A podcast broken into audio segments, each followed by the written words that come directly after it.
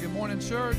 Let's give him praise and glory for who he is and who he's calling us to be. In the name of Jesus the Christ, the name above all names. Let's sing of the greatness of our God today. Let's worship.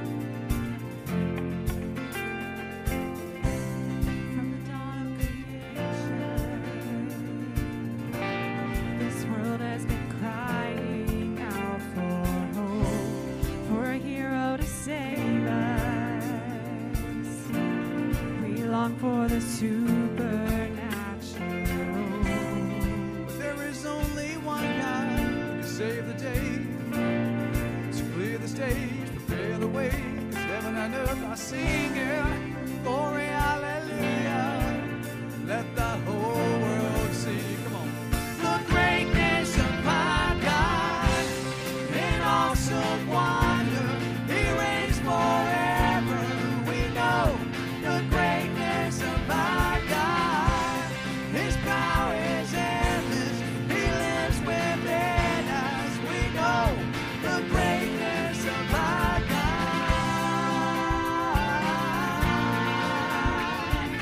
oh,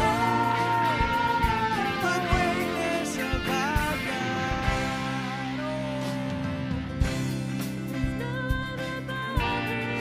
only our Savior.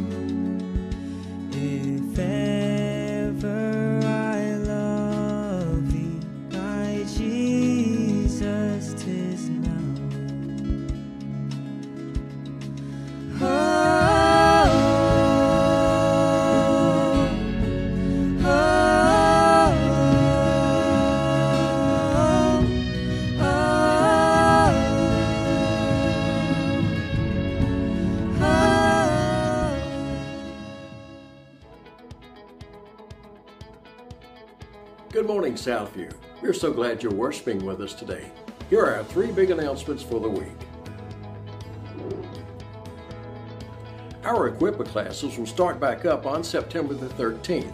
These classes are designed to help the believer grow in the grace and knowledge of our Lord and Savior Jesus Christ. We'll have more information about this forthcoming soon. Our Face to Faith ministry is a local missions ministry here at Southview Baptist Church. The purpose of this ministry is to go downtown and minister to our area homeless community. They do this both physically and, more importantly, spiritually. They need some help. They need someone to help pull a trailer to and from the location on Friday evenings. If you can help out or would like more information about this ministry, please call our church office at nine one zero, four two four, one two nine eight. Did you know there are forty-five hundred Southern Baptist churches in North Carolina? Recently, Southview has been recognized as one of the top missions-giving churches. And thanks to your generosity and God's blessings, this allows people to go on the mission fields and take the message of salvation and love of Jesus Christ to a lost and dying world. We encourage everyone to download the Southview Baptist Church app from Google Play or iTunes. This will allow you to view other announcements. It will also allow you to find a journey group, view previous sermons, and download the sermon notes for today's message. There are also multiple ways to give here at Southview. You can either do it through the Southview Baptist Church app, which is safe and secure, or you may make your gifts to the giving boxes located at the base of the stairwells on either side of the front of the sanctuary. If you're a guest worshiping with us today, we're very glad to have you here. We would like to connect with you and get to know you a little better. The easiest way to do that is text the word CONNECT to nine one zero, four two four, one two nine eight. That way we can pray for you or minister to you and your family in whichever way you may need. And again, thank you for choosing to worship with us here at Southview today. Now, let's go into the worship service with praise and music and a message from our pastor.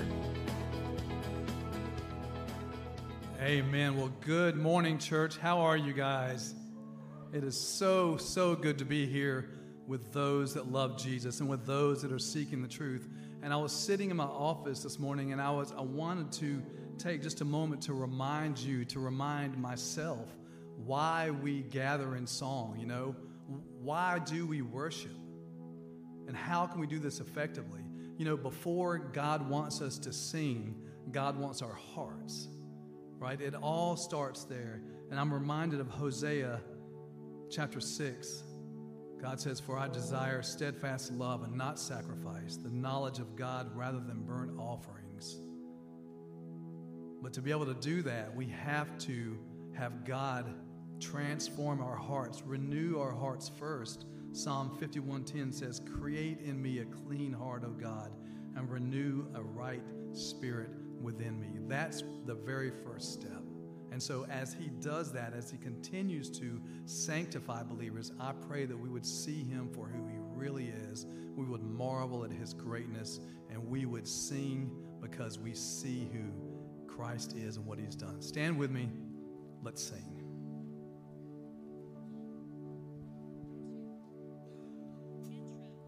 Our hearts are yours, Lord.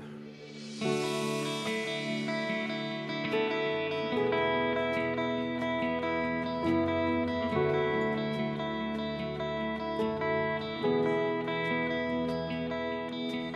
give you my life.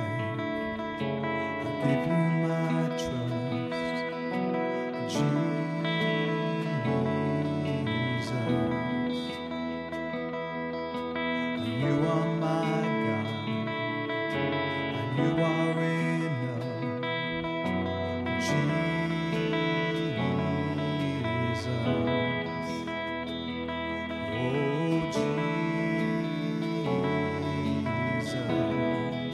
Together. My heart is yours, my heart.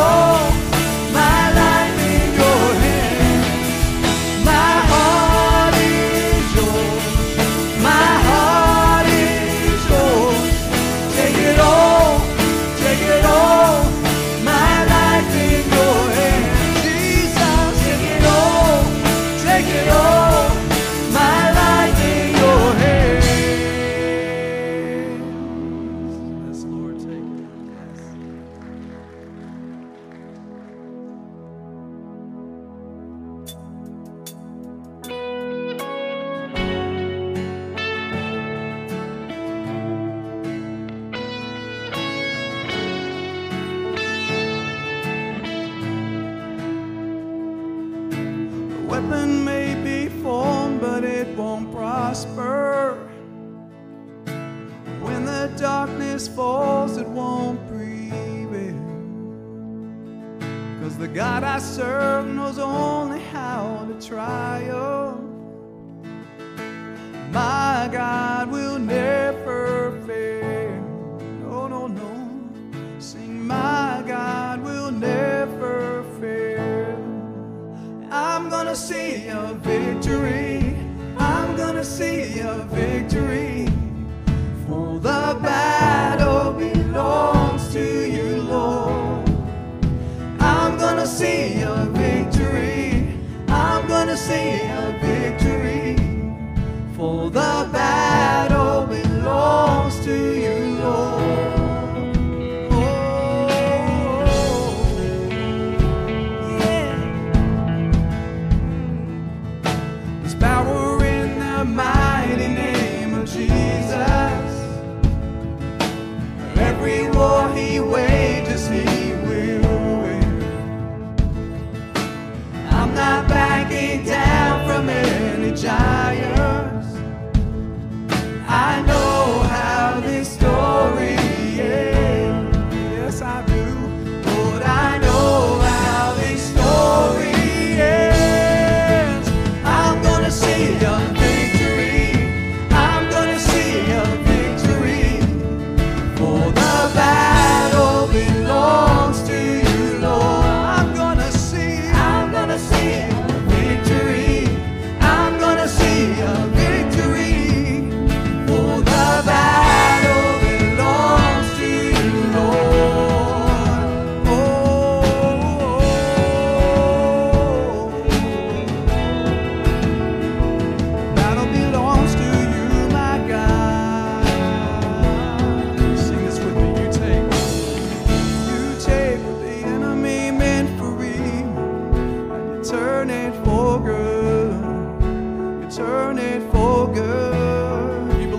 Church, come on.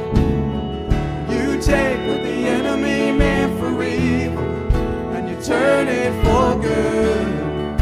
You turn it for good. We sing and we shout that truth. Yeah. You take what the enemy meant for evil, and you turn it for good. You turn it for good. I'm gonna see a victory. I'm gonna see a victory.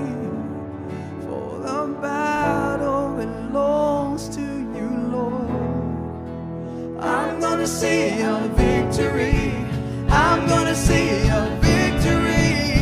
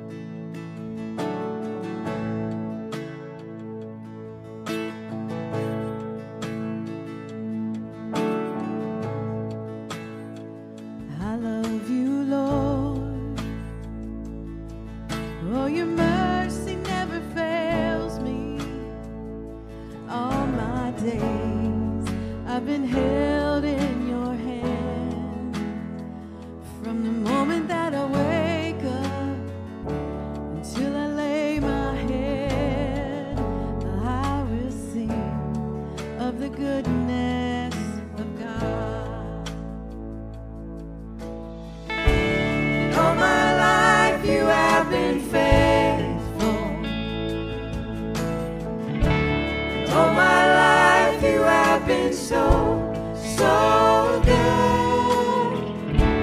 With every breath that I am able, I will sing of the goodness of God. I love your voice. You have led me through the fire and in darkest night. You are close like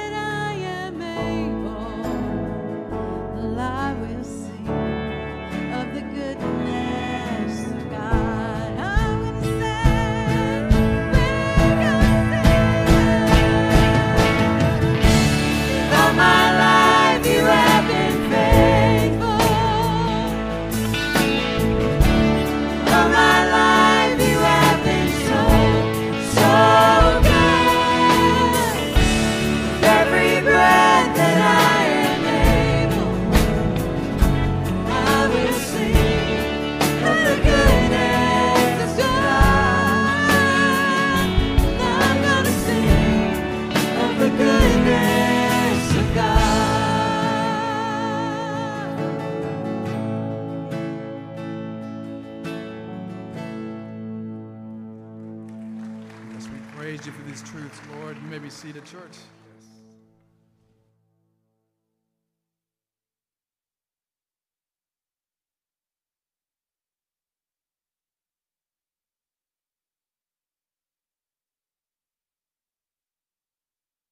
Oh. All right. Well, good afternoon, morning, after. I don't know what it is. I have no idea.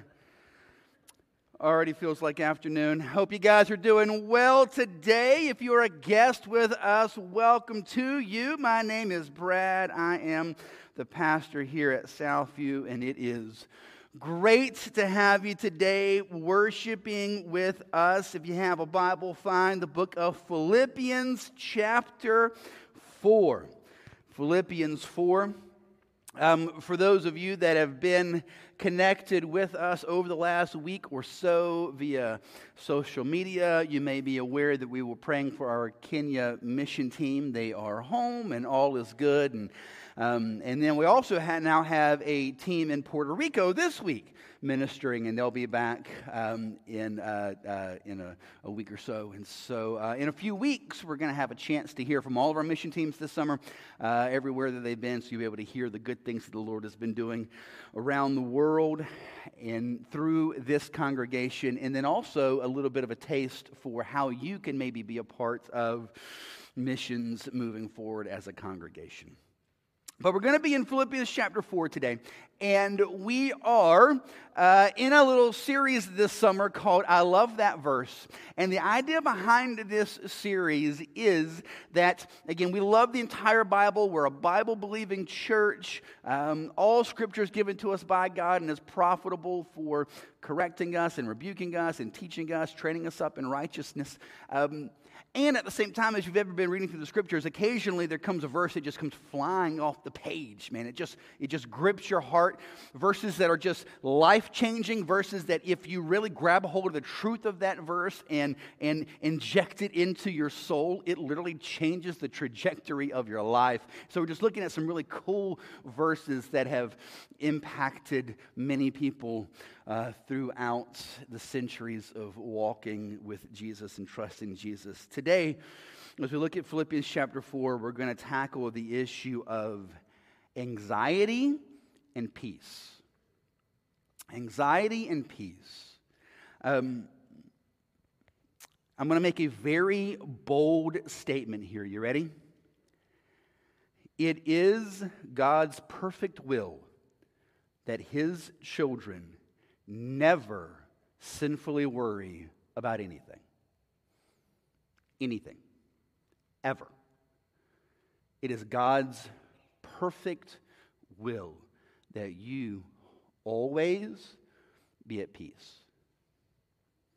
Now, it's interesting. So I've been I, I've been doing this for a little while, and and as I would preach this passage, say twenty years ago, um, the response would be um, conviction. Right? Uh, the response would be um, um, hitting in the heart and go, oh, wow, I see that in myself. I know that's not what the Lord desires. Okay, Lord, I confess that sin. I want to trust you. I want to walk in peace. Empower me in this. But after twenty years, can I be honest with you? The, as I preach this message today, and maybe this is going to be different. Maybe, maybe the real heathens are in the second service and you guys are awesome. I don't know. Right? You're here early. You clearly love Jesus more, so it's just obvious. Um, but after twenty some odd years of doing this, as I preach this message today, here's what I think is going to happen. For, for some people in the room today, your response to this is going to be defensiveness and anger.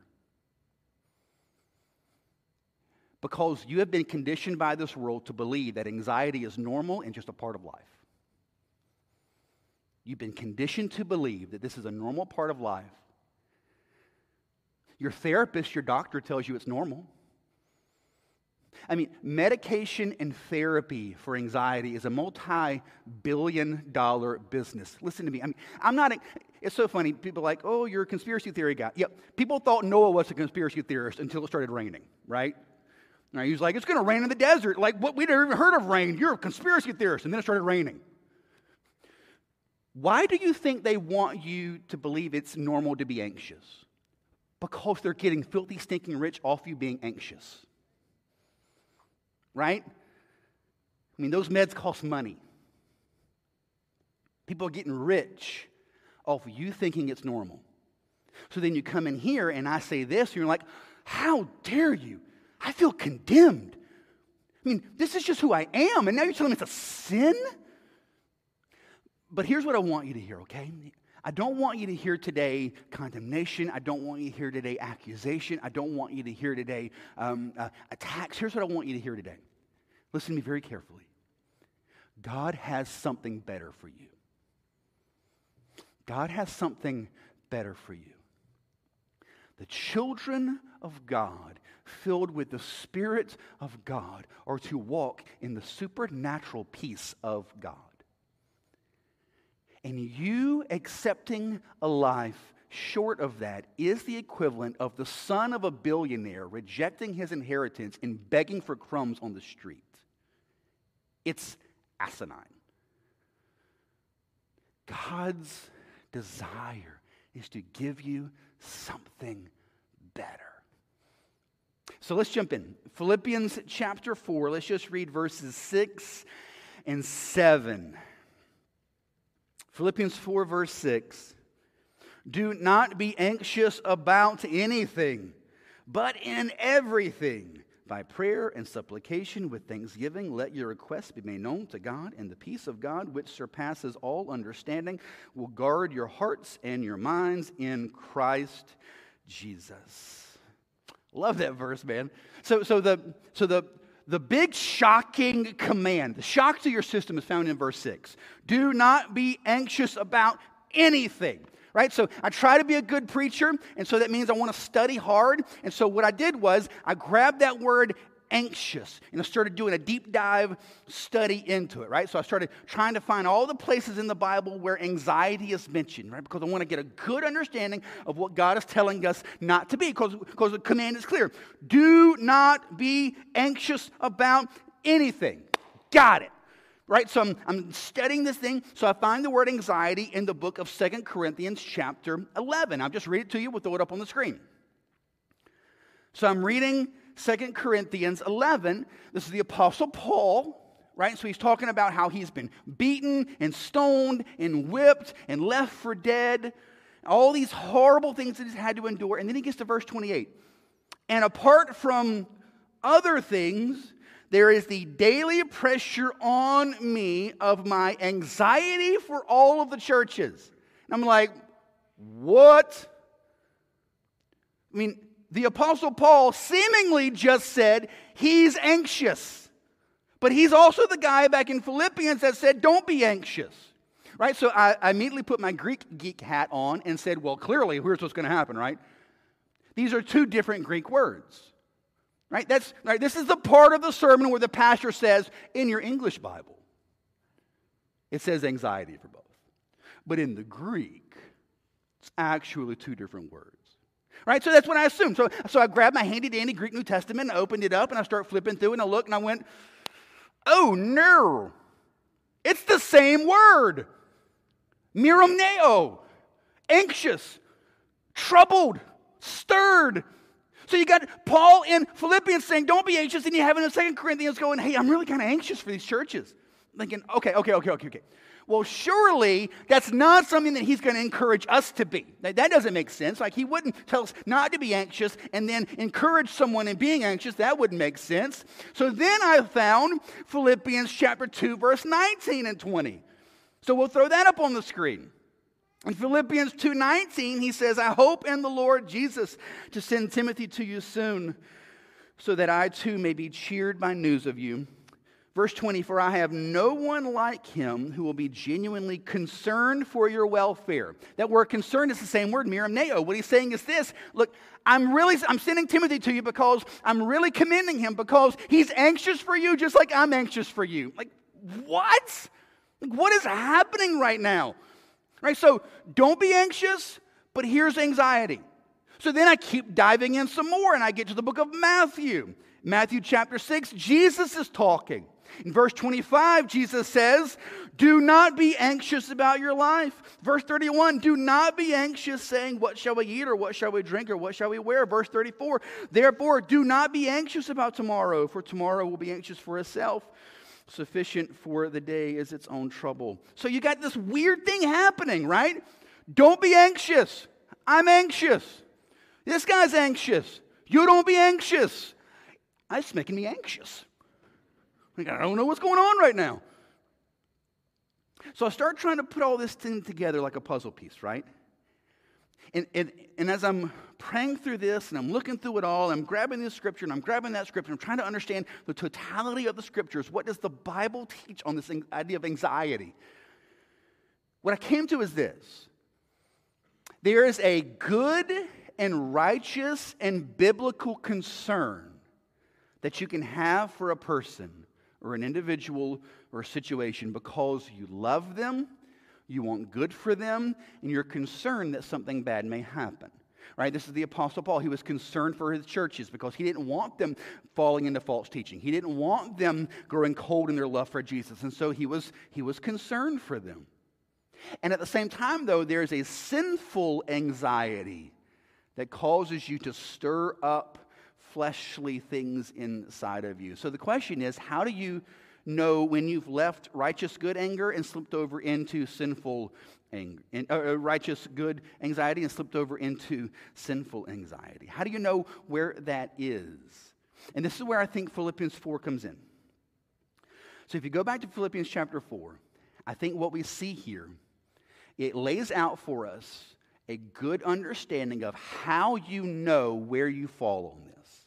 Again, it is God's absolute, total, and complete perfect will that you do not fall into the trap of sinful anxiety.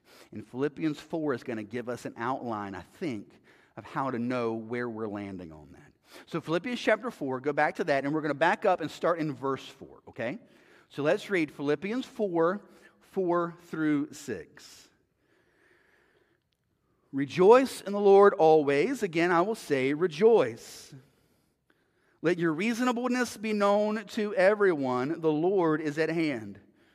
Do not be anxious about anything, but in everything, by prayer and supplication with thanksgiving, let your request be made known to God.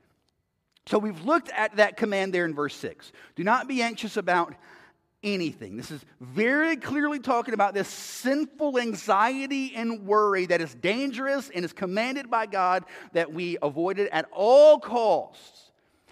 And not only does he say don't be anxious, he adds like a little exclamation point on the end. Do not be anxious about, what's that word?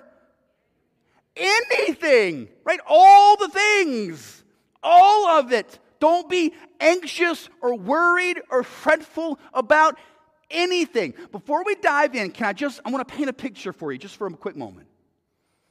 How different would your life be if you weren't anxious about anything? How different would your life be? Anxiety is, it wrecks your soul. It wrecks your body. Like it, it can, it makes you sick. It robs you of sleep. It literally changes you. How many times have you looked at someone, or had someone look at you and say, hey, you look worried? It literally changes you physically. It changes your walk with the Lord. Robs you of peace, robs you of joy, robs you of faith. How different would your life be? Right now, just for a quick moment, I just want to take a second, and I just want you, by faith, to think about what would your life be free from all anxiety and worry? Just free from it. Do you want that? Is that a life that you'd like to have? I believe it's yours in Christ.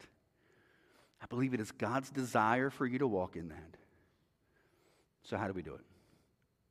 So as we look back there at those verses, four through six, so you have that command there, don't be anxious.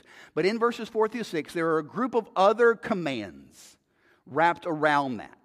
And I think if we kind of look at those commands, we're going to be able to get a, paint a picture for us of how to know we've, we've tripped, slipped over into sinful anxiety and how to stay away from that, all right? And so I want to kind of look at these verbs, and I want to, I want to present it to you through a series of questions for you to consider, all right? So let's pick it up in verse four. Again, verse four says, rejoice in the Lord always. Again, I will say rejoice. The verbs there are rejoice. It's mentioned twice. It's in the present active indicative, which means it is a command of God for you to always do this. Rejoice. So here's my question for you. Where's your joy? Where's your joy? What? I'm not asking what makes you happy. Where do you find your joy? That, that, that foundation of, of excitement and contentment in life. Where do you find your joy? Sinful anxiety comes from seeking our joy in things other than Christ. Look again at that scripture, verse four. Rejoice in the Lord always. Not in your circumstances, not in your situation, not in other people. In the Lord. Rejoice in the Lord always. Now again, the Apostle Paul is the one writing this here in the book of Philippians. Um, quick Bible quiz for you. Does anyone know where the Apostle Paul is when he's writing the book of Philippians? I heard it. He's in, he's in jail. He is not shacked up in the Jerusalem Hilton. He's in jail. And listen, I don't, we're not going to have a show of hands. I don't know how many of you have been in prison. We're not going to do that, right? Um, we could, no, I'm not going to do it. I'm not going to do it. But there's a marked difference between modern-day prison and first-century Roman jail. Okay? We've done some excavation work around this area where the Apostle Paul was, and it's believed that he was in a type of jail cell where literally it's a hole cut in the ground with a, with a metal grate over top of it, and he's placed inside of it. And it's just enough room for you to stand and lean, but not enough room for you to sit down and lie. So it's, it's designed to be torture. And they would just drop your food down on top of you and eat it off the ground. Soldiers, just to humiliate you, would, would um, uh, use the bathroom into your jail cell just for more torture. And he is in that situation. He is in that circumstance. Through no fault of his own, he's committed no crime, he's broken no law. All he's done is preach the glorious gospel of Jesus Christ, and the result of that is this is where he finds himself. Bad circumstance, bad situation. And he responds by saying, rejoice in the Lord always. In fact, the book of Philippians, and I'm debating Um, if we need to just go ahead and preach through the book of Philippians here at some point. The whole book of Philippians is about joy, joy, joy, joy, joy. Regardless of your circumstance, regardless of your situation, joy. Rejoice in the Lord always. And here's why this is significant, okay? If your joy is found in anyone or anything other than Jesus, that will be an open door for anxiety in your life. Here's how this works. Let's say hypothetically, the greatest joy in your life is your children, right? Kids are great. They are, again, the Bible would say children are a gift from God, a blessing from the Lord. They're a good and great and glorious thing, but they are not meant to be the ultimate source of joy in your life. They are not meant to be that for you. Here's why. If your children are the ultimate source of joy in your life, in order for you to be full of joy, things have to be going great with your kids. And when things aren't going well with your kids, you begin to get filled with anxiety. You have to work and manipulate and strive to make sure everything is good with your kids. You have to give them everything that they think that they need. You have to do for them everything that they think needs to be done, or everything the society and world tells you that needs to be done. You have to become absolutely furious when anyone else doesn't think that your kid's as awesome as you think it is. Why? Because that's your source of joy. And if that gets messed with, your joy is gone and anxiety is creeping up in you to try to get that back in line. This is why joy cannot be found in your marriage. Marriage is a great and amazing gift from God. But if you're, if it's your source of joy, then you will be anxious and fearful and worried when things aren't perfect in the marriage. Work is a great gift from God. It's given to you before the fall. It's a, it's a gift from the Lord. But if that's where you find your joy, if you find your true joy in your work, then you're anxious when things aren't well at work. Why? Because your joy is getting messed with. However, when your joy is in the Lord, nothing goes sideways with God. Nothing gets mixed up and twisted with God. You get to have joy in Him. How can the Apostle Paul be in a Roman jail and still be full of joy? And not be anxious and worried about his current state or situation, because his joy is in the Lord and not his circumstance. If you're wanting to be free from anxiety, you must have your joy in the Lord. How do you get joy in the Lord? You get joy in the Lord by seeing more and more and more how great and glorious and awesome God is. Right? Matthew chapter thirteen, verse forty-four is scripture that I quote all the time here. It's a man who finds treasure in a field. And it's so amazing. This treasure is so glorious that he buries it, goes home, sells everything that he has, and uses that money to buy that field. With much joy, he goes and sells all that he has to buy that field to get that treasure. Why would he do that? Why is he filled with joy? He's getting rid of everything that he's ever worked for. Why is he filled with joy? Because he knows that treasure is worth it. When you see how great and glorious and awesome and worthy God is, you're filled with joy for him. The reason your joy is not in the Lord is because you don't know how worthy God is of being your source of joy. Your problem is a lack of knowledge of the glory and beauty of God. If you knew how beautiful God was, if you knew how glorious God was, you would gladly find your joy in him and no one and nothing else. So how do you do that? Well, that's why we're here. We want to help you with that. Right? You, in the announcements, you saw the equip classes starting up in the fall. Take one of our classes that seeks to lay out for you the character and nature and glory and beauty of God week after week for twelve, thirteen weeks in a row. Just, this is who God is, this is who God is, this is who God is. And as you're weekly being fed by this and seeing this, you're seeing more and more and more how beautiful and awesome and glorious God is. And so your joy is filled up in him. Spend time in his word. Just open up the scriptures and just read verses about the, the character and nature and glory and beauty of God. As you see who God is, your joy is soaked up in him. This is the cure for anxiety, brothers and sisters. When you see how glorious and beautiful and amazing God is, and your joy is just in him, not in your circumstance, not in your situation, not how well your marriage is, your kids are, or where you live, or where you work, or how things are going. Just in him, there's no anxiety there because your joy is in the Lord. Second thing, verse five. Let your reasonableness be known to everyone. The Lord is at hand. So there are two verbs in that verse. Let means to sort of to give.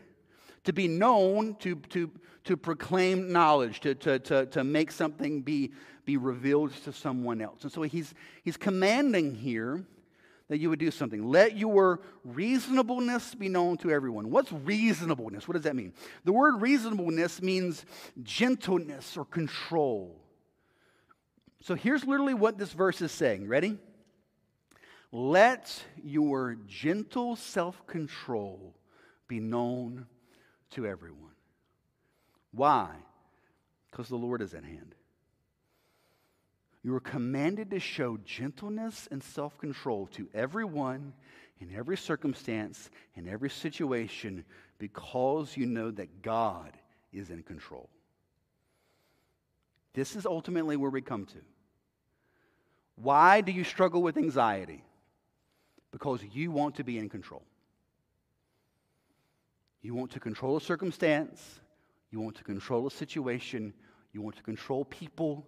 You want to control their response. You want to control outcomes. So you anxiously seek to have your hands on it constantly. Again, let's just think about some of the real popular ones. Marriage. All right? Marriage is a gift from God. It's a blessing. Marrying Marie was hands down the greatest thing I've ever done in my entire life. It was the smartest decision I ever made. And being married has single-handedly been the toughest thing I've ever done in my entire life. It's hard. In the best of circumstances and situations, it's hard. I mean, it is. God was the inventor of reality T V. I don't know if you realize that or not. Right? In Genesis, he's just like, hey, let's just, let's just take two crazy sinners, throw them in a house together, see what happens. Let's just mix it up. Let's just do it. Put some cameras in there. Let's just go. Right? It, however, it, if you feel the need to control your spouse, if you feel the need to have your hands on how your spouse responds and acts and treats you and treats the kids and does, and you feel the need that you need to be the one to control that, yeah, you're going to be absolutely consumed with anxiety and worry and fret because you're trying to control it. Philippians four five. This is describing the heart of someone who understands God fights my battles. I get to just sit back and trust him. That's a person that's full of joy. That's a person who gets to be at peace and not filled with anxiety and worry. Look again at verse five. Let your reasonableness be known to everyone. What's the next sentence? The Lord is at hand. Why can I sit back and be full of gentleness and self-control? Because I know God is here and he can handle it. You want to be free from anxiety. Stop trying to control everything and trust that God's going to do it. God's got this. Let God handle the situation. God is here.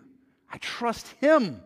I don't have to control. I don't have to manipulate. I don't have to be the one in charge. I don't have to demand everybody do what I say. I don't have to be upset when they don't do what I tell them to do. I can just trust God. Psalm twenty-three, David the psalmist. Right? He says, even though I walk through the valley of the shadow of death, I will fear no evil. Why? For you are with me, and your rod and staff, they comfort me. The reason David could walk through the valley of the shadow of death and not fear any evil is because he knew God was there. It wasn't because he wasn't in a dangerous place, he was. It wasn't because he wasn't in a scary place, he was. But the reason he could fear no evil, even in the midst of the valley of the shadow of death, is because he knew God is here. What's bigger than fear? God. So you trust him. Brothers and sisters, do you want to be free from anxiety and worry? Do you want to truly, legitimately have a heart at peace? Understand that God is in control and not you. God is in control and not you. Trust him. Trust him. Then, verse six.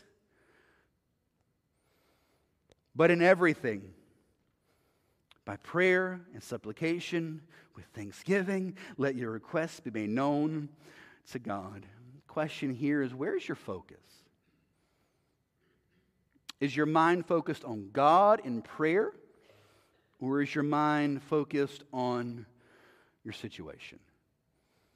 Again, you know why you're anxious? It's because you're constantly mulling over in your mind all of these things. Right? You're constantly thinking about it. You're constantly talking to yourself about it. You're constantly having imaginary conversations in your mind with that person. Right? I, I'm in your head. Like, I know you're doing it. Where's your focus? Is your focus on the situation, on the circumstance, on the person, on, on what you're going to do, what you should do, what you shouldn't have done? Is your focus on you, on them, on the thing? Or is your focus on God? Where your mind is, is significant. Listen, this is, and, and I can't remember what I'm going to do if it's next week or the week after, but I'm going to do a, a, a message also in this series on just our mind and our thinking, because it's massive. But where your mind is, where you're thinking, affects everything. Isaiah twenty-six three says, you, speaking of God, God, you keep the person in perfect peace whose mind is stayed and focused on you because he trusts in you. The mind focused on God is a mind that is going to be at peace. The mind set on God is a mind that is walking in peace. Where are you thinking? Where is your focus? Where are you focused? Um, as you look at verse six, the, the imperative there, the verb, the command that Paul is giving to the Philippians is concerning prayer and that they would make their requests known to God. So look again at that verse. But in everything, by prayer and supplication, with thanksgiving, let your request, or some of your translations may say, present your request to God. The command is that you would not sit and mull over these things, but that you would give them to the Lord, that you would present them in prayer to God. You would set them before the Lord. Praying about everything keeps anxiety from having a seat at the table. Imagine that you have your dining room table, all right? And you have however many chairs around your table, how many people are in your your, your house, right? So um, for us at our family, we got six, you know, Marie and I and four kids. And so we have six chairs around our table. And once those chairs are filled up, there's no room for anyone else to sit, right? Once everybody sits down, there are no more seats at the table. What prayer does is prayer fills up the table of the seats in your mind, fills them all up with focus on God, and there's nowhere for anxiety to sit. Does that make sense? You're presenting your request to God. Instead of you mulling it over in your mind, you're setting it before the Lord. He's in control. He is sovereign. I trust Him. He will act in a way that accomplishes His good will and is perfect for me. So I trust Him for that. So I present my anxiety, I present my requests, I present my things to Him. And it tells you specifically how to do it there in verse six again. But in everything, by prayer and supplication with thanksgiving, let your requests be made known to God. Look at that. Prayer and supplication with thanksgiving. It's not enough to pray. It, it really matters how you pray and your mindset when you pray. So can I just, we can chat just for a second about prayer. A lot of times, now listen, God hears all of our prayers, right? Sometimes I've been in situations in my life where all I could do, and I've been in times where I've just been mad, so I prayed angry. There have been times where I've been afraid, so I prayed fearful, right? So there are times where you just give God what you got, right? And there's nothing, I, I totally understand that, right? You're in this spot, you're in this situation, you don't know what to do, so you're just giving whatever you've got to God. I completely understand that. But that cannot be the foundation of your prayer life. For many of us, our prayer life is you just freak out, say amen, and call it prayer. The Bible says present your request with a spirit of thanksgiving. What does that mean, thanksgiving? Thanksgiving means you're, you're doing it with a thankful, praise-filled heart. You're coming to the Lord saying, Lord, I thank you that I know you're in charge of this. I thank you that you loved me. I thank you that you saw this day well before I ever did. I thank you that this does not change anything about your love for me. I thank you that this does not change who I am in Christ. Thank you, Lord. And so I ask you, I present these requests to you, knowing and believing, thanking you already that you're going to work your perfect will for your glory and my good. I thank you. See the difference between that and, yeah, amen. Just verbally throwing up and calling it amen. Blessing your mess. It's a thankful heart. It's a mindset thing. Prayer is not about you just going through the motions of saying things and then saying amen. Prayer is about your heart before God. Do you, do you humbly? In fact, even if you look back at verse six, where it says in everything by prayer and supplication, that word prayer, it's, it's, it's not so much about a thing that you do. That word prayer in the Greek is about a mindset and a posture. It means to lay down. Prayer is about you humbly submitting yourself to God in thanksgiving, saying, Lord, I trust you with this. See the difference? Where's your focus?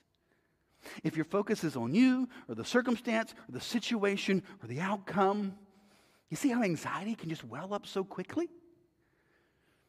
However, when our focus is on God in prayer, we're trusting Him and Him alone. It changes everything. And then we see what happens as a result of that. Verse seven. What happens? And the peace of God, which surpasses all understanding, we'll guard your hearts and your minds in Christ Jesus. If you have a, a Bible and a pen, I want you to underline a couple of words I think are really cool. The peace of God, which does two things.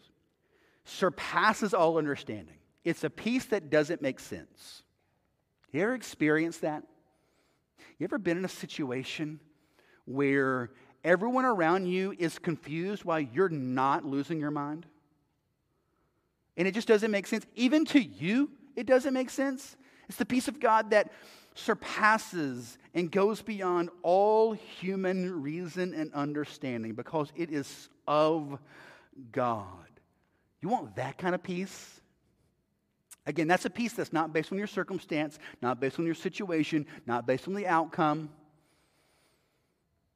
This is a peace that is based just on God. His glory, His worth, His beauty, His power. Just God. Peace that passes all understanding. And the second thing that I want you to notice that it does, this peace that surpasses all understanding, will guard your hearts and your minds in Christ Jesus. The word guard there, it's a military term, right? It means to stand at post. And it says it guards two things, your hearts and your mind. It guards your hearts.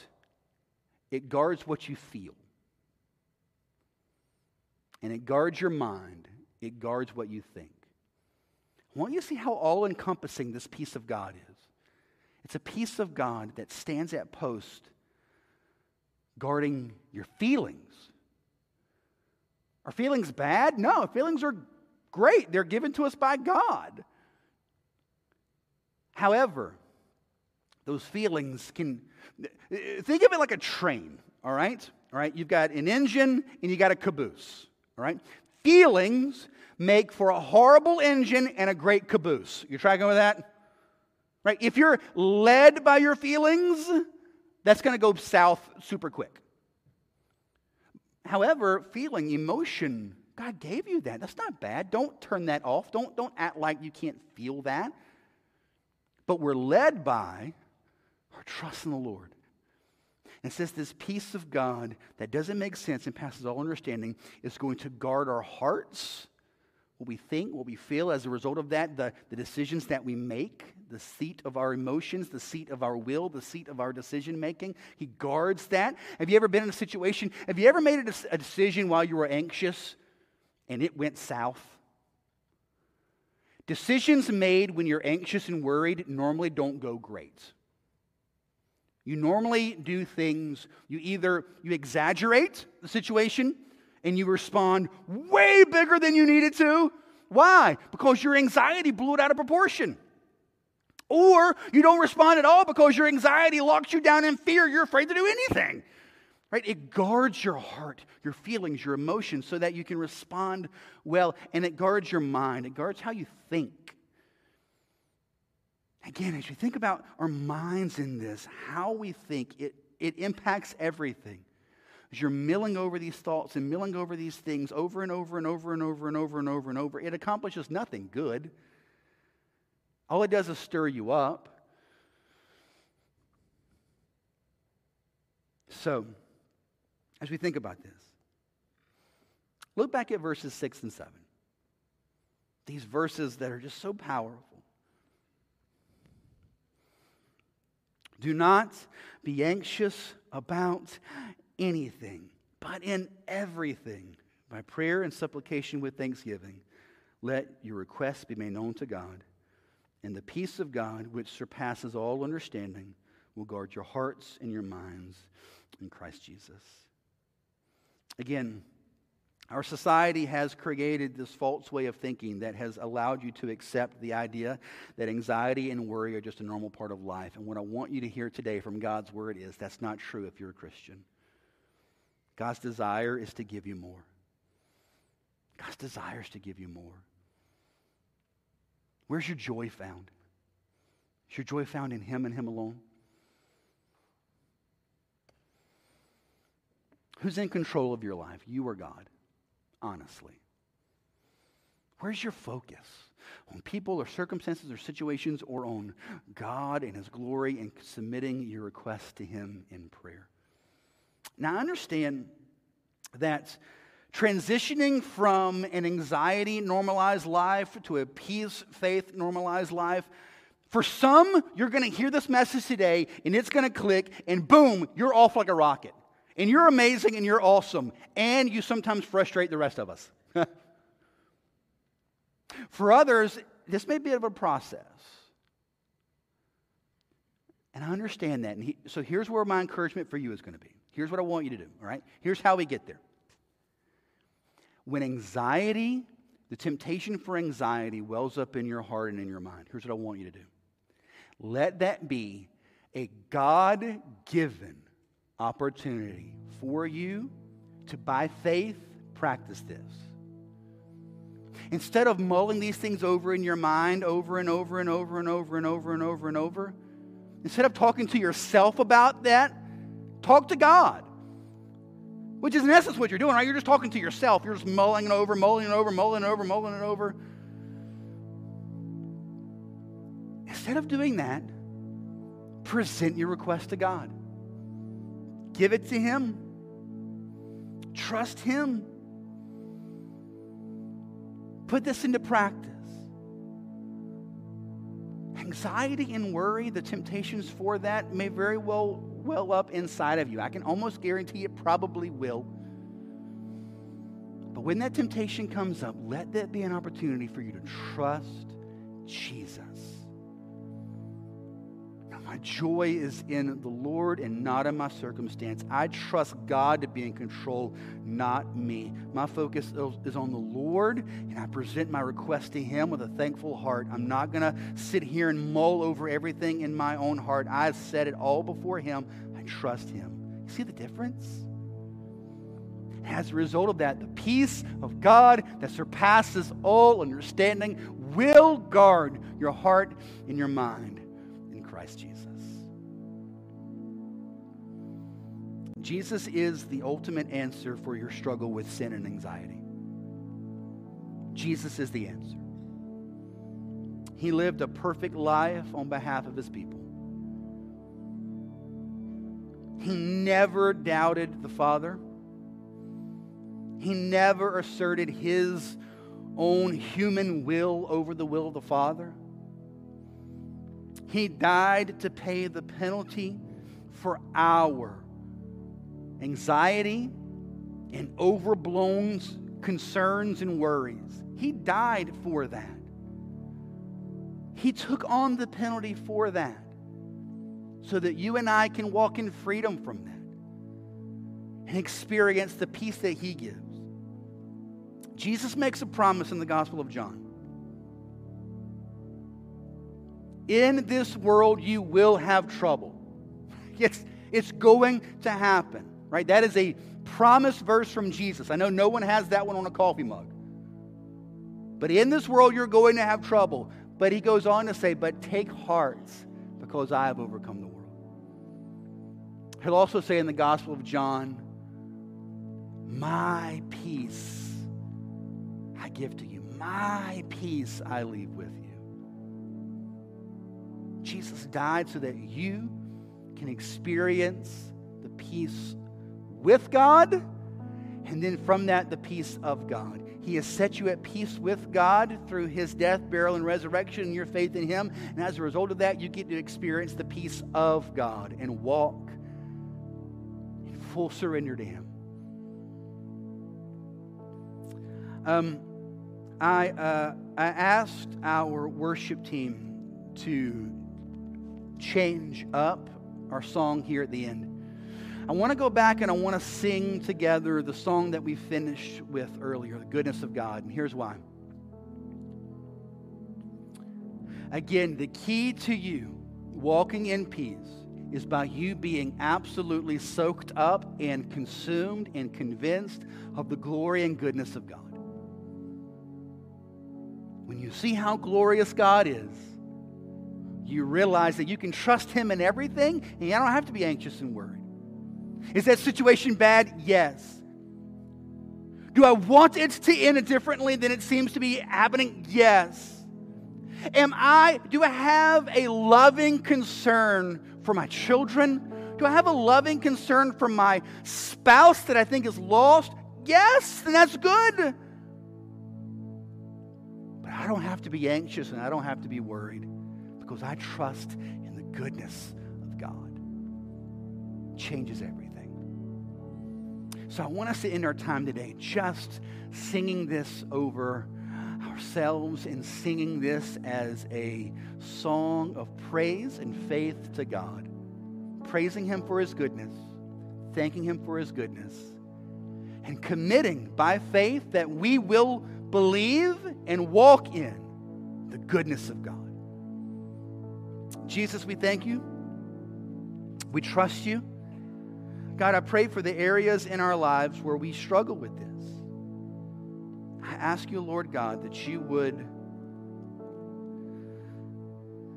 today God, I don't ask you to fix a situation. I don't ask you to fix a circumstance. I don't ask you to change anything. I ask you today that you would show us clearly how glorious and beautiful and good you are. And as a result of that, we're going to be at peace. We trust you for this, Jesus. We pray this in your name. Amen. Let's stand. Let's worship together.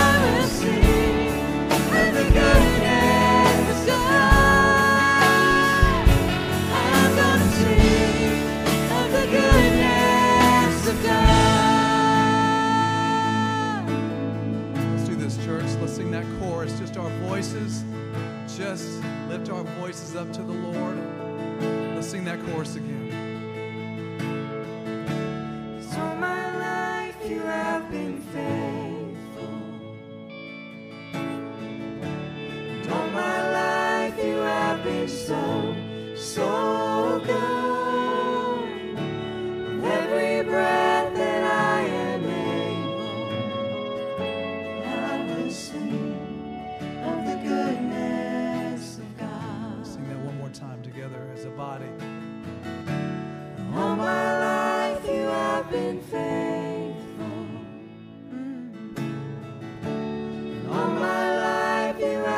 so, so good.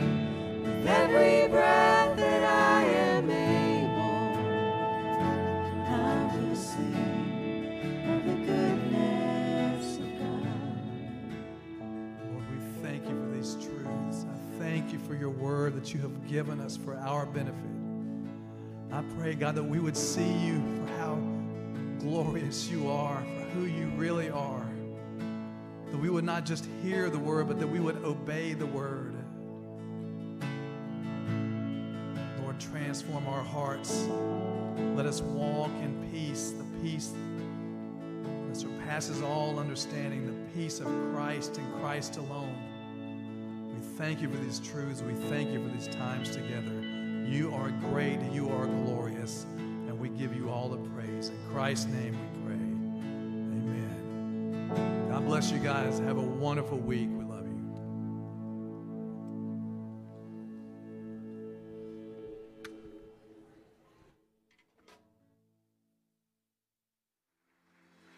Sing praises to you, Lord.